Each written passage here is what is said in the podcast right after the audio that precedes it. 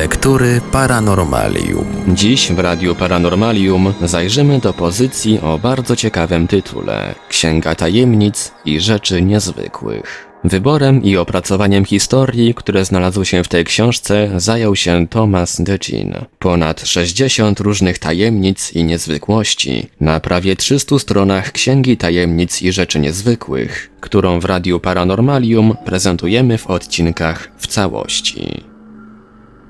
Zaginione zwłoki w Muzeum Hugonotów w Cape Town w Afryce Południowej przechowywany jest nagrobek z imieniem młodego człowieka, który przed śmiercią ostrzegł władze, że mogą pozbawić go życia, ale nie mogą zatrzymać jego ciała w grobie. Okazało się, że miał rację. Kiedy ksiądz Dupray wszedł do celi prowincjonalnego więzienia w Cape Town, skazany wstał. Dwóch żołnierzy trzymało straż przy drzwiach. Więzień powoli wyciągnął rękę i wyjął Biblię z dłoni księdza. To jest moja księga i moje życie. Powiedział. Żyłem według niej i przysięgam na Boga, że nie zabiłem Piera Williersa. Idę na śmierć niewinny. Ksiądz położył ręce na ramionach chłopca. Wierzę ci, mój synu, rzekł, ale sąd zdecydował, że zostaniesz powieszony dziś rano. Chwilę później naczelnik więzienia wszedł do celi i odczytał dokument, który stwierdzał, że John Gebhardt został skazany na śmierć przez powieszenie za zabicie Piera Willersa, parobka. Czy skazany ma cokolwiek do powiedzenia? Tak, odpowiedział więzień. Jestem niewinny. W jasny poranek listopadowy 1856 roku John Gebhardt przeszedł krótką drogę do szubienicy pewnym krokiem. Stał bez wzruszenia przy kołyszącej się pętli, która wkrótce miała odebrać mu życie. Kiedy ksiądz Dupray zaczął czytać zwyczajowe kazanie pogrzebowe, Gebhardt zwrócił się do niego i powiedział: Niech ksiądz nie marnuje czasu. Oni mogą zniszczyć moje ciało, ale nie mogą zabić duszy. W tej chwili Kat założył mu pętlę na głowę i zaciągnął węzeł za uchem. Gebardowi zostały sekundy życia. Sam założył czarny kaptur na twarz i rzekł: Żaden grób mnie nie przyjmie! Słyszycie? Żaden grób mnie nie przyjmie! Nie uda wam się mnie pochować, bo umieram niewinny. Rozległ się trzask zapadni i John Gebhardt przeniósł się do wieczności. Jakieś dwie godziny później, po obowiązkowych badaniach lekarskich i wystawieniu aktu zgonu, jak nakazuje prawo, ciało umieszczono w zwykłej czarnej trumnie. Z powodu rozgłosu, jaki zyskała ta sprawa, władze więzienne kazały przybić wieko i zapieczętować je, zanim włożono trumnę na wóz, który miał ją zawieźć na cmentarz na stoku góry Pearl za więzieniem. Strażnicy złożyli trumnę w grobie głębokim na 2,5 metra i przykryli stosem kamieni. Zgodnie z instrukcją naczelnika, zbrojna straż stała przy grobie dzień i noc przez dwa miesiące, żeby udaremnić ewentualną próbę wykradzenia ciała. W tym czasie zaszły wypadki, które całkowicie zmieniły pogląd na sprawę winy Johna Geparda. Na farmie, gdzie oskarżono go o morderstwo, właściciel zauważył portfel Willersa w rękach innego parobka, Petera Lorenza. Kiedy Lorenz próbował uciec, zatrzymała go policja. W jego kufrze znaleziono pierścień i zegarek nieszczęsnego Willersa. Lorenz przyznał się, że to on zabił Willersa, a że był głównym świadkiem oskarżenia, był winnym również śmierci Gebarda. Sąd popełnił straszną pomyłkę. John Gebard poszedł na śmierć za zbrodnię, której nie popełnił. Gubernator prowincji Dobrej Nadziei rozkazał, by imię Gebarda oczyszczono z niesławy, a jego matce wypłacono tysiące funtów odszkodowania. Miała również otrzymać rentę w wysokości 108 funtów rocznie, co zapewniło jej utrzymanie.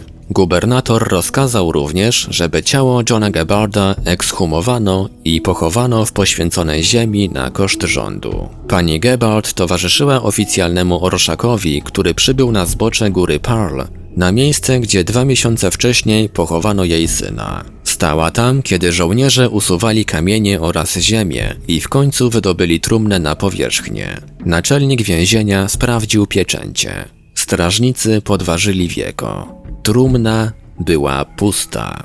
Przeprowadzono dochodzenie, które wykazało, że grób pozostawał pod strażą przez cały czas od chwili pogrzebu.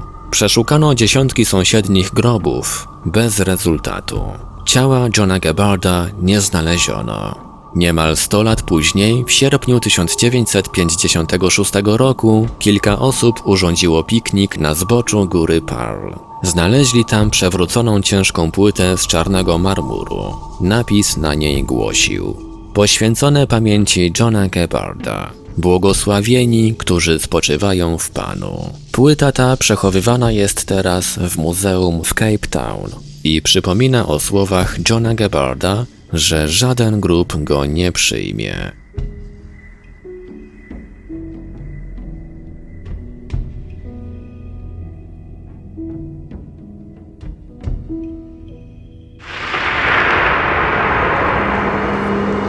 Lektury Paranormalium.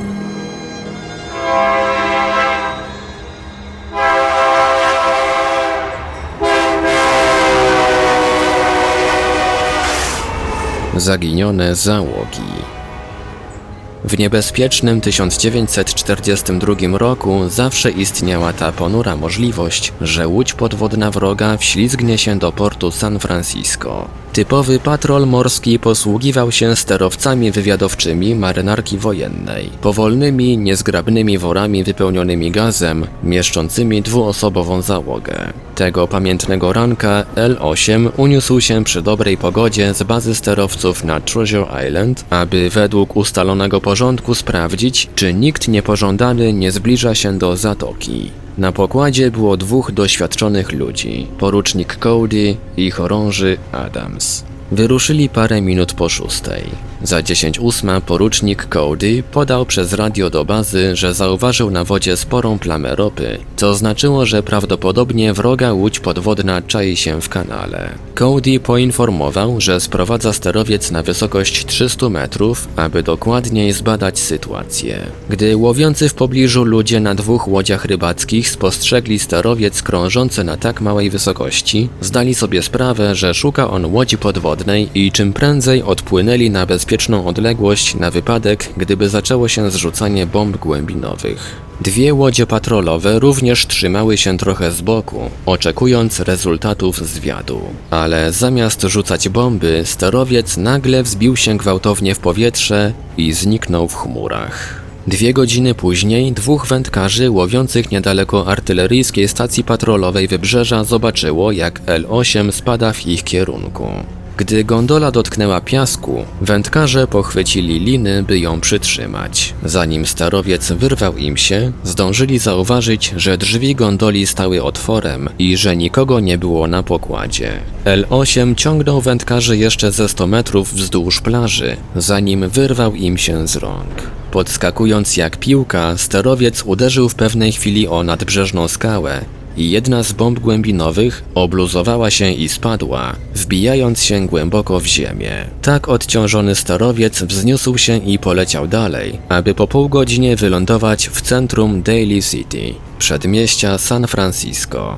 Ekipa ratownicza zdemontowała statek i zabrała go do bazy na dokładne oględziny, które miały wyjaśnić zagadkę szalonego sterowca oraz zaginionej załogi. Szczegółowa kontrola wykazała, że w gondoli wszystko było w porządku. Zarówno gumowa tratwa ratunkowa, jak i spadochrony, zwinięte i nienaruszone, leżały na swoich miejscach.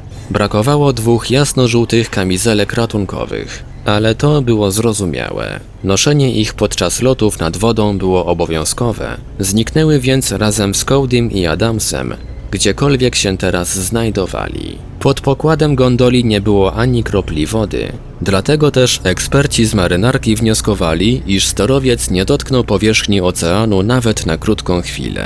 Czyżby porucznik Cody i jego pomocnik wypadli ze sterowca, gdy ten krążył 300 metrów nad plamą ropy? Czyżby nagła utrata ciężaru spowodowała, że sterowiec gwałtownie wystrzelił w górę? Chociaż teoretycznie takie wyjaśnienie było możliwe, jednak trzeba je było odrzucić, gdyż załogi dwóch łodzi patrolowych, cumujących kilkaset metrów dalej, obserwowały każdy ruch L8 i nie zauważyły żadnych ludzi w jaskrawych kamizelkach ratunkowych wpadających do morza. Również nikt z łodzi rybackich nic takiego nie widział. Upadek z wysokości 300 metrów do wody byłby śmiertelny, gdyby rzeczywiście się zdarzył. Podążając tym tokiem rozumowania, trzeba jednakże pamiętać, że siła rozpędu zdarłaby przynajmniej jedną z dwóch kamizelek. Nikt jednak nie widział, żeby coś spadło. Nikt nie widział rozbryzgu wody, a pomimo intensywnego przeszukiwania morza i powietrza nie znaleziono ani kamizelek, ani ciał zaginionych oficerów. Przypadek porucznika Cody i chorążego Adamsa był zagadką w 1942 roku i pozostał nią do dziś. Zaginione załogi to bardzo stara historia z morskich annałów. Taką klasyczną tajemnicą sprzed 100 lat jest przypadek statku Seabird, żeglującego z Hondurasu do Newport z ładunkiem kawy, drogocennego twardego drewna, sośniny i drzewa farbiarskiego. Po czteromiesięcznej podróży Seabird pojawił się pewnego pięknego poranka 1850 roku, płynąc pod pełnymi żaglami w kierunku rafy przy Easton's Beach niedaleko Newport na Rhode Island. Tłum na plaży bezradnie patrzył, jak statek nieuchronnie zmierza ku zagładzie. Ale o dziwo, wielka fala wyniosła go ze strefy zagrożenia i nietkniętego osadziła przy brzegu. Kiedy żaden oficer ani człowiek załogi nie pojawił się na statku, obserwatorzy dobrnęli do niego i weszli na pokład. Jedyną żywą istotą, jaką znaleźli, był pies, kundel. Kapitan John Durham i jego załoga zniknęli. W czajniku gotowała się kawa. Przyrządy leżały na swoich miejscach. Zapis w dzienniku okrętowym mówił, że statek minął rafę Branton zaledwie niecałe 2,5 mili od wybrzeża Newport. Na tym odcinku kapitan i załoga zniknęli bez śladu. Po kilku dniach, gdy towar był już rozładowany, Seabird wyśliznął się nocą z portu. Może po to, by na zawsze dołączyć do swego kapitana i załogi, ponieważ nigdy więcej już ich nie widziano.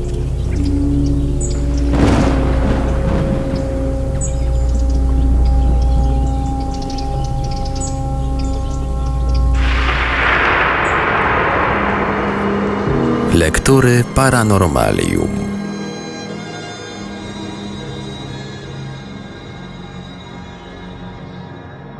Nikt nie powrócił.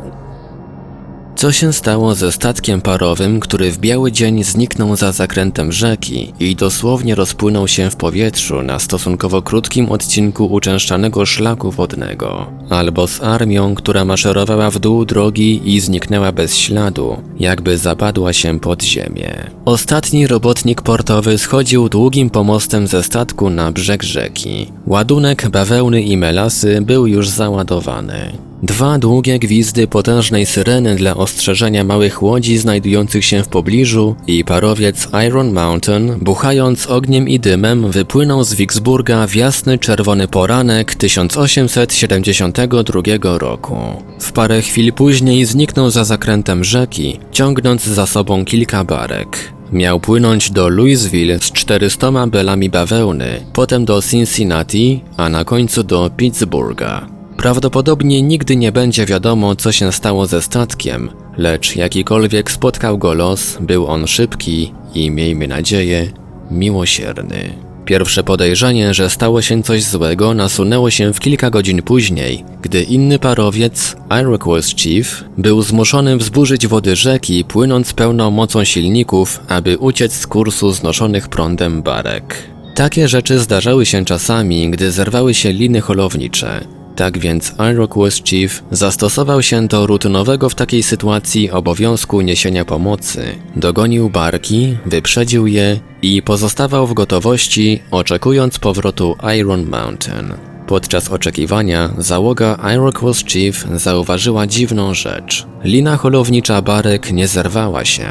Była przecięta. Środek, który podejmowany jest tylko wówczas, gdy statek parowy walczy o przetrwanie. Lecz Iron Mountain nigdy już więcej nie widziano. Gdyby wybuchł pożar, musiałby widzieć go inny, przepływający w pobliżu statek. Gdyby natrafił na karpę i zatonął, beczki melasy i bale bawełny zgromadzone na pokładzie zaśmieciłyby rzekę na przestrzeni wielu mil. A gdyby kocioł parowy rozerwał wszystko na kawałki, dowody biłyby w oczy. Zamiast tego nie było nic. Iron Mountain, statek rzeczny o długości 55 metrów i szerokości 11 metrów, zabrał swój ładunek, pasażerów oraz członków załogi i zawiózł wszystko w nieznane. Rankiem 14 grudnia 1928 roku duński statek szkolny Copenhagen przygotowywał się do opuszczenia portu w Montevideo. Oczekiwał tylko na przybycie 50 kadetów, którzy brali udział w uroczystości w konsulacie duńskim. Miał to być ich ostatni rejs na statku szkolnym. Po powrocie do Danii mieli się zaciągnąć na statki jako marynarze w pełni zdolni do pełnienia służby. Przyszłość rysowała się chłopcom w jasnych kolorach. Na szczęście prawda była przed nimi litościwie ukryta. Mieli bowiem przed sobą tylko kilka godzin. Krótko przed południem kadeci, kołysząc się, weszli na pokład Copenhagen, śpiewając podczas marszu. Statek powoli wypłynął z portu, omijając kilka małych statków rybackich i zniknął. Statki, które wpływając do portu powinny go widzieć, nie widziały ani jego, ani najmniejszego po nim śladu. Copenhagen, podobnie jak Iron Mountain, popłynął w nicość. Historia zna także kilka niepojętych przypadków zniknięcia całych armii, jak choćby wojska liczącego 4000 wyszkolonych i uzbrojonych żołnierzy, którzy obozowali przez jedną noc nad małym strumieniem w Pirenejach podczas hiszpańskiej wojny sukcesyjnej. Następnego ranka mieli spotkanie z przeznaczeniem. Zwinęli obóz, uformowali szeregi i pomaszerowali w kierunku wzgórza, aby zniknąć z oczu współtowarzyszy. Na zawsze i bez śladu. Cztery tysiące osób zniknęło, jakby zapadło się pod ziemię albo poleciało w kosmos. Podzielili los 650 żołnierzy francuskich wojsk kolonialnych, maszerujących w 1858 roku w kierunku Saigonu w Indochinach. Z trudem posuwając się szosą biegnącą przez szczere pole, w odległości zaledwie 25 km od miasta, całkowicie zniknęli z powierzchni ziemi. Współczesne, oficjalne dokumenty wojskowe notują także suche szczegóły podobnej tajemnicy, równie trudnej do wyjaśnienia. Japończycy splądrowali Nankin 10 grudnia 1939 roku. Chiny Środkowe były olbrzymim krajem, ale całkowicie bezradnym wobec siejących spustoszenie agresorów. Nakazem chwili było powstrzymanie Japończyków tak długo, jak tylko możliwe, ponieważ dla oblężonych sił chińskich liczyła się każda godzina. Aby zapewnić skuteczną obronę, pułkownik Li Fuxian rozmieścił swoje wojsko na pagórkowatym terenie na południe od Nankinu. W dwie godziny później adiutant zameldował mu, że żołnierze nie odpowiadają na wezwania radiowe. Ich karabiny znaleziono złożone przy małych ogniskach, ale samych żołnierzy nigdzie nie było. Niemożliwe, żeby zdezerterowali w szczerym polu i nikt ich nie widział. Ba, nikt nie widział nawet jednego żołnierza.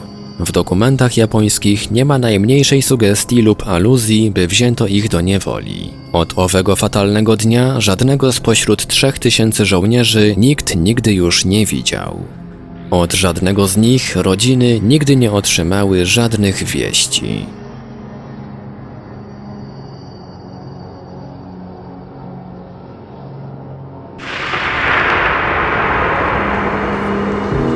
Lektury Paranormalium.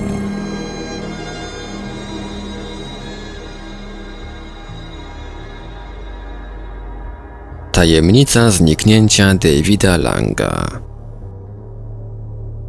Czy to możliwe, żeby człowiek dosłownie rozpłynął się w powietrzu na oczach świadków? Zanim ktokolwiek zaprzeczy, zapoznajmy się z przypadkiem Davida Langa. Stało się to dosłownie w mgnieniu oka, w jasne, słoneczne popołudnie 23 września 1880 roku na farmie Davida Langa, kilka kilometrów od Gallatin w Tennessee. Los umiejscowił scenę tej tragicznej tajemnicy w całkiem przyjemnej okolicy.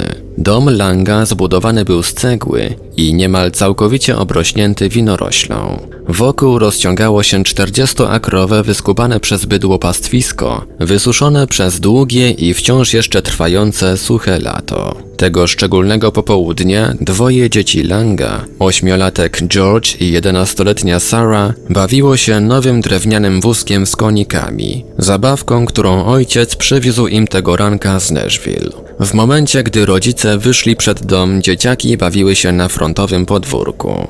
Pani Lang powiedziała do męża: Wróć szybko, Dave. Chciałabym, abyś zawiózł mnie do miasta, zanim zamkną sklepy.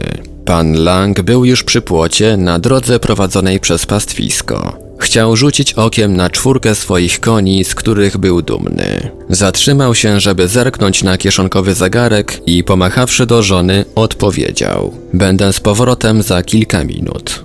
Ale David Lang nigdy nie wrócił. Tylko 30 sekund dzieliło go od spotkania z przeznaczeniem, czymkolwiek ono było. Dzieci zauważyły wóz zbliżający się w stronę domu i zaprzestały zabawy, aby się mu przyjrzeć. Poznały bryczkę sędziego Peka, który zawsze miał dla nich jakieś prezenty. Pani Lang i David także rozpoznali wóz, gdyż pomachali sędziemu. David Lang nie zrobił więcej niż kilkanaście kroków, gdy nagle zniknął na oczach wszystkich obecnych. Pani Lang krzyknęła. Dzieci stanęły oniemiałe.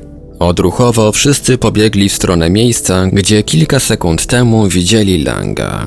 Sędzia August Peck ze swoim szwagrem wyskoczyli z bryczki i pobiegli przez pole. Cała piątka dotarła do miejsca zniknięcia Langa prawie jednocześnie. Nie było ani jednego drzewa, krzewu czy wzniesienia, które przysłaniałyby pole widzenia. Nie było też żadnego zagłębienia, które mogłoby tłumaczyć zniknięcie Davida Langa. Pani Lang zaczęła histeryzować i w spazmach została odprowadzona do domu. Zaalarmowano sąsiadów, bijąc w olbrzymi dzwon, który stał na bocznym dziedzińcu. Dorośli z maniackim uporem w kółko przeszukiwali teren, choć było oczywiste, iż David Lang, gdyby tam był, w żaden sposób nie mógłby pozostać niezauważony.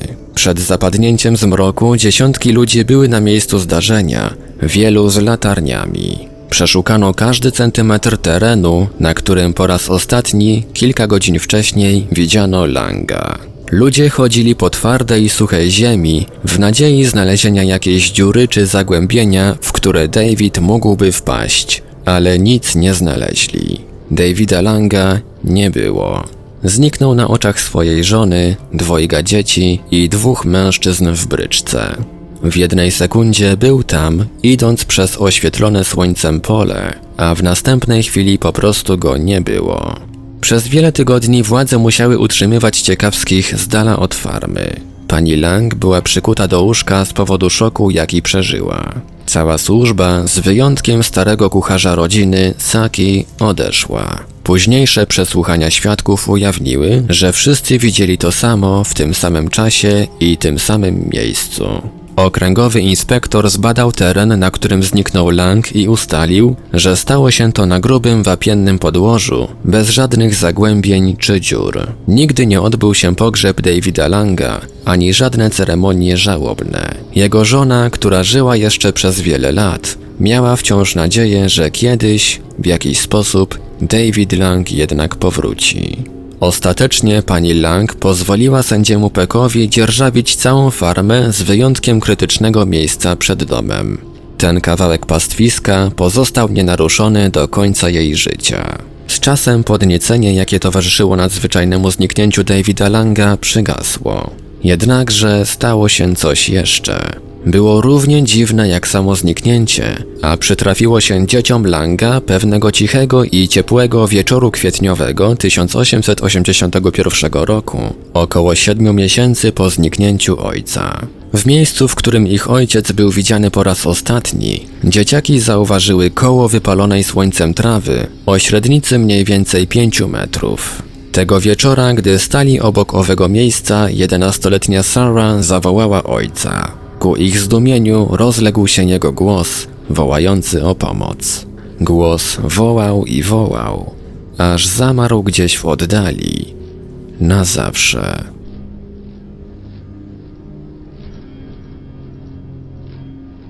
W tym miejscu wyjątkowo pozwolę sobie na komentarz. Otóż autorowi Księgi Tajemnic i Rzeczy Niezwykłych, Thomasowi Deginowi, tak jak wielu autorom przed nim i po nim, zdarzyła się wpadka. Historia Davida Langa jest w całości zmyślona. Ta historia została po raz pierwszy opublikowana w magazynie Fate przez dziennikarza Stewarta Palmera, który twierdził, że wszystko przekazała mu córka Langa. Nie ma jednakże żadnych informacji o Langu ani jego rodzinie w żadnej z kronik z tamtego czasu, a sam artykuł został później określony jako fałszywka, prawdopodobnie inspirowana przez krótką historię zatytułowaną The Difficulty of Crossing a Field, jakże trudno przejść przez pole z 1909 roku autorstwa Ambrosa Billsa, zawartą w zbiorze opowiadań Can Such Things Be?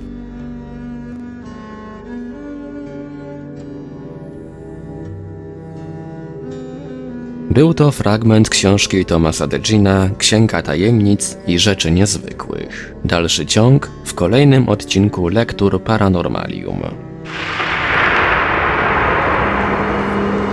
Lektury Paranormalium.